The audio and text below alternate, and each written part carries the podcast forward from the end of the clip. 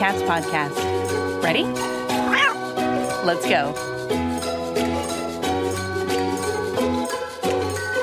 Welcome to the Community Cats podcast. I am your host, Stacy LeBaron. I have been involved helping homeless cats for over 20 years with the Merrimack River Feline Rescue Society. The goal of this podcast is to expose you to amazing people who are improving the lives of cats. I hope these interviews will help you learn how you can turn your passion for cats into action. Today, we are speaking with Bruce Myers. Bruce is a passionate lawyer who has dedicated his career to animal protection. In July 2016, he became the director of United Spay Alliance, a small national nonprofit organization whose mission is to protect cats and dogs by promoting affordable, accessible, and timely spay neuter services nationwide. Bruce is also the principal of a Washington, D.C. based public interest law practice and consultancy, Animals Environment PLLC, where he works to advance animal protection priorities. Two, he serves as an adjunct associate professor at the American University Washington College of Law in D.C. Bruce is licensed to practice law in Washington, D.C. and California. Bruce lives in Silver Spring, Maryland, with his wife, Michelle, who is a small animal veterinarian and herself an avid spay neuter advocate and practitioner. They have four rescues cats Newfie and Patrick, and dogs Bree, and is it Mimi? It's Maymay. Maymay. Yes. Bruce, welcome to the show. And I must say, happy Spay Day. And happy Spay Day to you as well. I am just delighted to be here, Stacy. I appreciate you having me. Well, I'm just thrilled to have you. And I felt it was so appropriate to have you as a guest on Spay Day, where hopefully lots of people are in their surgery suites right now doing spays and neuters and listening to the podcast at the same time.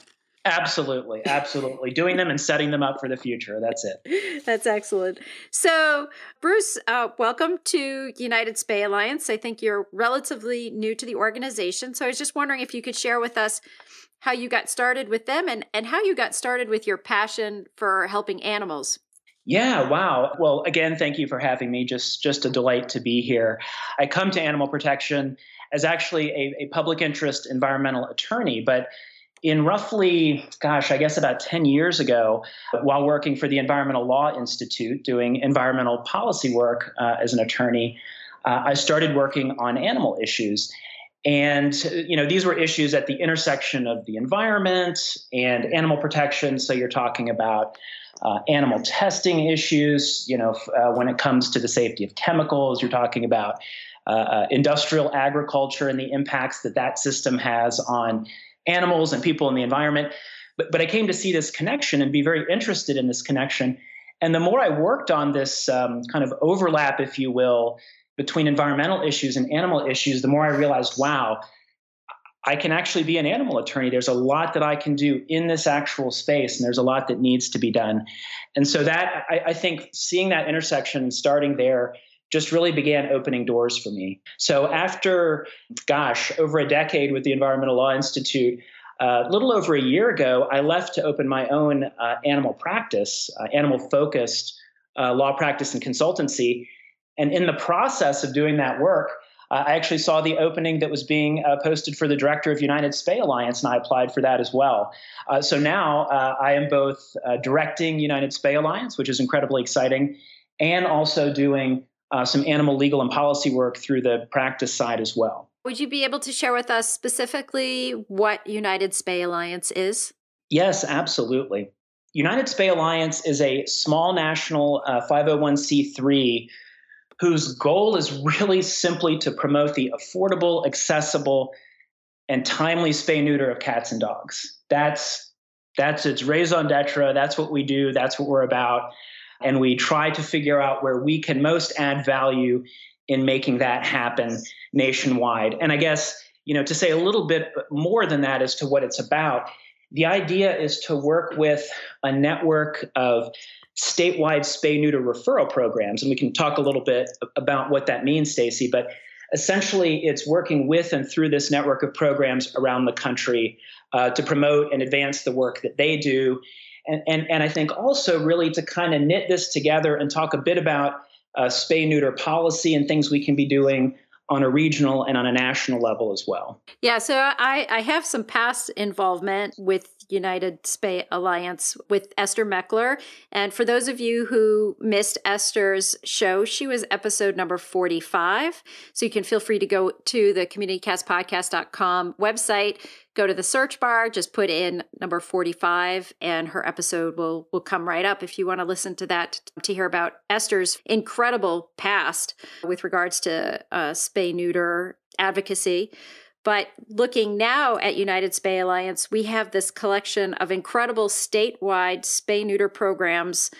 Do you cover the whole country at this point in time, or are there still some state gaps? Not yet, but you you just hit on our first priority, which is to get uh, nationwide coverage uh, with these programs. And and I should sort of step back and say, you know, we're not saying that spay neuter is not available, and even affordable, accessible spay neuter is not available throughout the country, because of course it is largely available.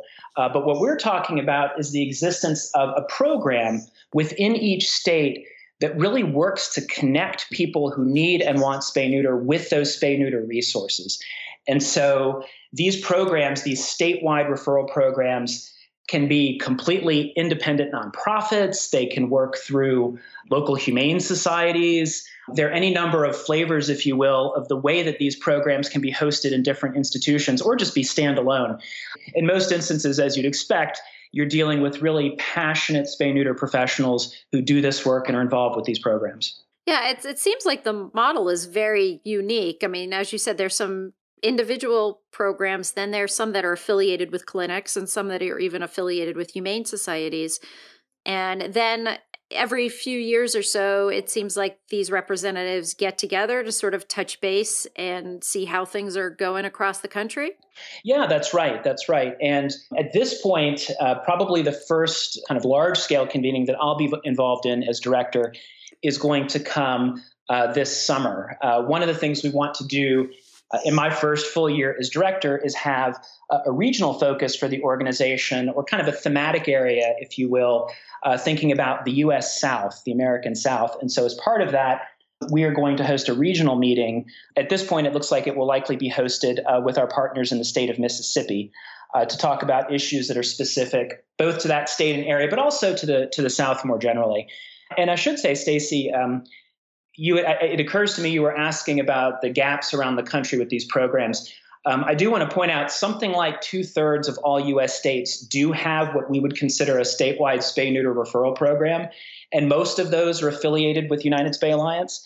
Uh, but that means the other roughly third of the country at least in terms of states, uh, d- does not have those programs in place. And that's really what we want to do is expand that outreach to make sure that these resources are getting out there. And if there was an organization interested in, in possibly considering being sort of the statewide hub, how would they do that? They could simply get in touch with me directly, Stacy, um, and I can provide that information now or, or later. Uh, you can share it now. That would be great. Sure. I, I, think the best thing to do would be to uh, send me an email directly at Myers, M Y E R S, at unitedspayalliance.org. And that would go directly to me. We were also on the internet, of course. We have a website. Uh, we're in the process of getting a bigger and, and better website online uh, as well. We're on Facebook, we're on Twitter. So we're, we're pretty easy to find, I think. And for a group considering this, would it be uh, something that's going to cost them a, a fair amount of money to accomplish? You know, that's an interesting question. And one of the things that I want to be able to do uh, going forward is be able to provide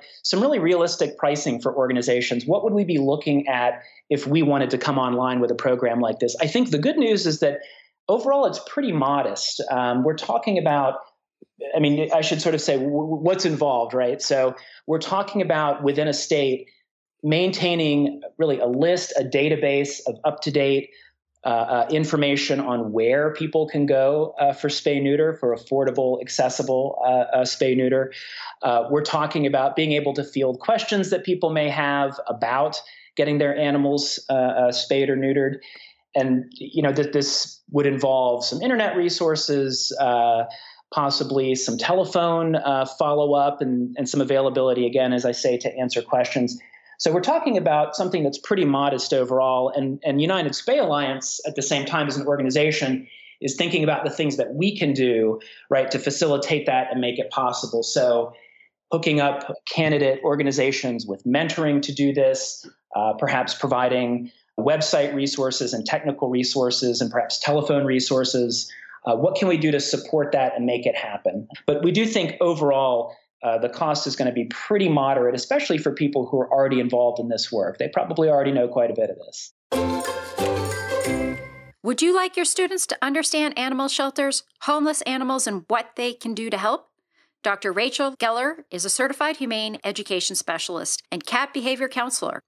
As a certified humane education specialist, Dr. Geller is skilled in the area of best practices in the teaching of humane education and the most up to date educational strategies. Combined with her certification in regular education and special education, she is available to teach topics on animal welfare to your organization. Rachel teaches regularly for the Boy Scouts, Girl Scouts, community centers, senior centers, and animal shelters. In addition, Rachel teaches and trains shelter volunteers in cat behavior and how to recognize and understand that cats have their own way of communicating. She also helps to correct behavior problems in cats. Rachel has developed many programs and videos on common cat behavior problems and looks forward to working with you. Just email rachelsg at aol.com. That's R A C H E L S G at AOL.com. If you like the Community Cats podcast and would like to help promote community cats in your state, then we need you. We're looking for a couple of people from each state to be Community Cats ambassadors. What do you get by being an ambassador? You'll be mailed a promo kit of items to use to help promote the show at any event that you attend in your state. If you don't attend many events, hey, that's okay too. Do you have a network of people that love community cats? You can help with emailing groups in your state to let them know about the CCP and offer them the benefit of community cat swag. The more we can spread the word about the show, the more we can do to help cats across the country. Please email Stacy, S T A C Y, at communitycatspodcast.com if you'd like to represent your state. Thank you. I'm just actually looking at the website. Is there a listing on the website of what states do not have a program or what states you're looking for help from? You, you can determine that by looking at our website. There's not a crisp uh, list to that effect on the website now. That is one of the things that we're going to be doing imminently.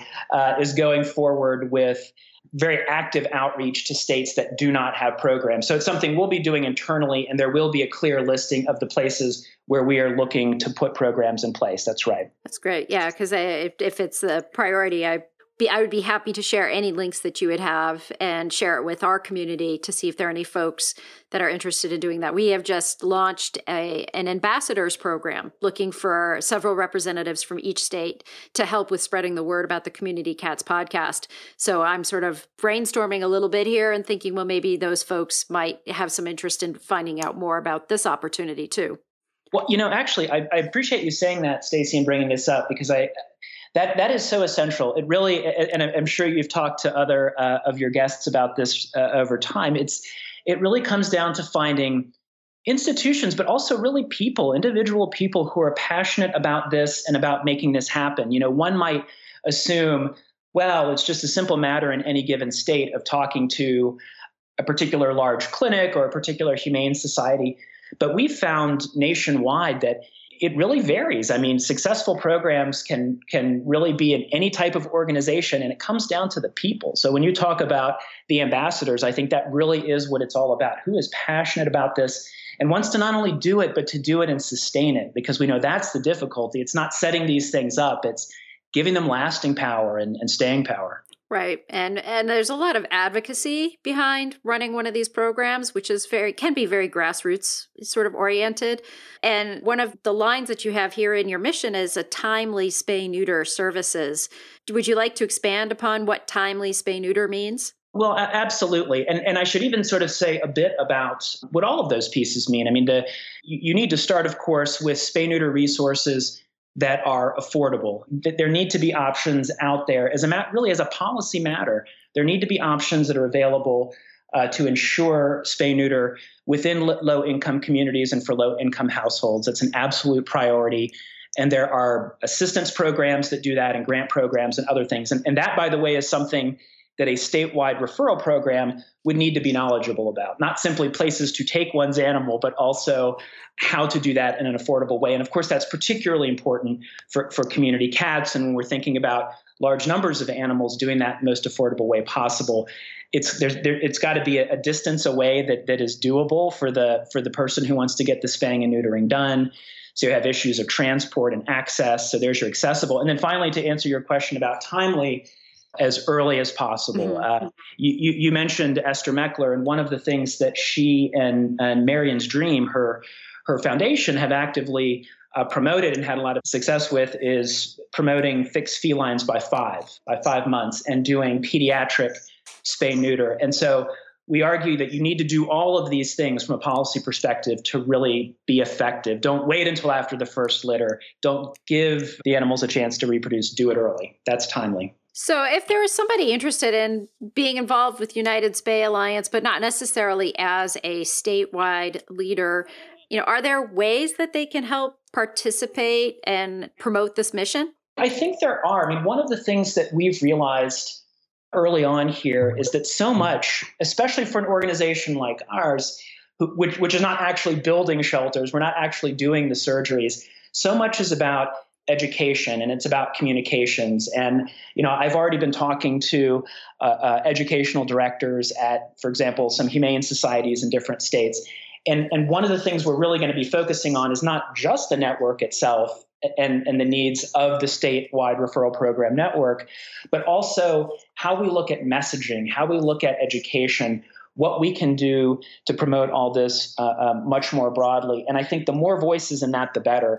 Um, I, I, have um, someone who's who's been working with us who's terrific on communications and has been uh, uh managing our Facebook and our Twitter and who's a real animal advocate. So I think connecting with us through social media and getting those ideas out there is the way to go uh, uh, and the way to start. I mean, people have thoughts about this, and I'm sure many of your listeners are extremely passionate about this, and I think that's important. So you mentioned the up the theme for 2017, sort of focusing on the U.S. South. Uh, can you expand with any more details of sort of what the goals are for the United Spay Alliance going forward for the nonprofit? Uh, sure. I, I, mean, I'll say just a, a word or two about about the South. I mean, one of the things we realize is that with a nonprofit that's looking at the nation as a whole, it's good to have some them- thematic areas that you come back to. And so, an important one, of course, is a geographical uh, focus, which isn't to say we, we won't be concerned with the entire country, but rather that this is an area that we want to focus some of our communications and our efforts around uh, uh, to start with in the first year.